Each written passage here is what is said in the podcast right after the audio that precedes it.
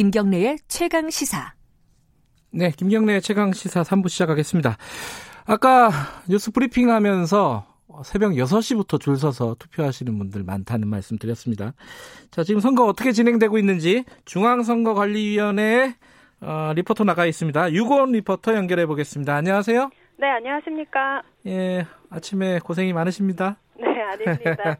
근데 지금 아까 어, 새벽에 줄 서서 투표하는 사람 많다 그랬는데 현장에서 진짜 그런가요?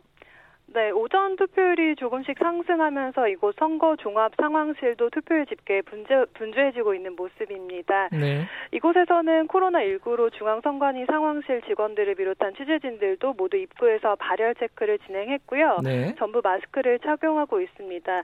조금 전에 전국 투표율이 집계가 됐는데 실제로 제20대 총선보다 투표율이 조금 높게 집계가 됐습니다. 음, 투표율이 어떻게 나왔어요?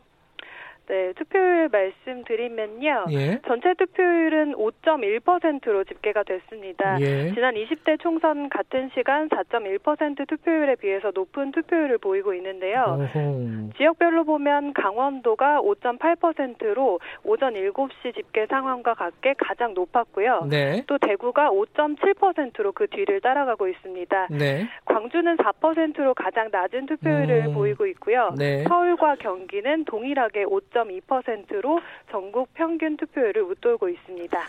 어, 지난 총선 때보다 같은 시간 기준으로 하면은 1%포인트 정도 올라갔네요. 그죠? 네, 맞습니다. 앞으로 뭐 어떻게 될지 모르겠지만은 이거 기록 한번 세워봤으면 좋겠습니다. 지금 네. 전 세계가 주목하고 있고요. 우리도 우리 스스로 좀 이런 것들을 좀 이뤄내면은 뿌듯하지 않겠습니까? 그죠? 맞습니다. 다들 예. 기대하고 있습니다. 한 60%는 가볍게 좀 넘고 한 70% 향해서 한번 가봤으면 좋겠네요. 네. 자, 이게 근데 지금 코로나19로 투표하는 게 그렇게 과거처럼 쉽지는 않습니다. 그죠? 어떤 네. 부분들을 좀 유의해야 될까요?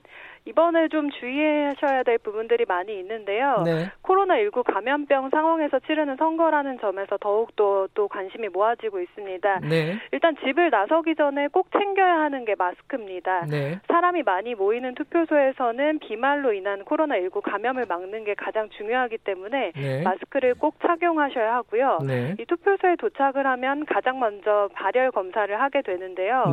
37.5도 미만인 사람만 본 투표소에 들어갈 들어갈 음, 수 있고 네. 의심 증상이 있는 사람은 동선이 분리된 임시 기표소에서 투표를 해야 됩니다. 네. 그리고 투표소 입구에 감염 예방을 위해서 손 소독을 하고요. 예. 일회용 비닐 장갑도 이번엔 끼고 투표를 음. 하셔야 되는데 일회용 비닐 장갑이 미끄러워서 자칫 도장이 잘못 찍힐 수가 있으니까 이 점도 네. 좀 주의를 하셔야 됩니다.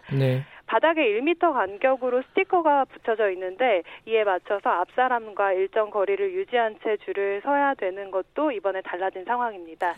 예, 그 투표 용지가 지금 하나가 엄청 길고 그래가지고 어, 좀 낯서신 분들이 많을 것 같아요. 자, 두 장 다 꼭 투표를 해야겠죠, 그죠? 네, 지역구와 비례대표 이렇게 두 음. 장인데요. 이번 총선에서는 역대 가장 많은 정당이 참여해서 비례대표 선거 투표 용지가 48.1cm입니다. 네. 그 때문에 비례투표 용지가 너무 길어져서 보조기계 중 하나인 투표지 분류기를 이번에 쓸 수가 없게 됐고요. 네. 일일이 수개표를 해야 하기 때문에 개표 인력도 역대 최다로 투입이 됩니다. 네.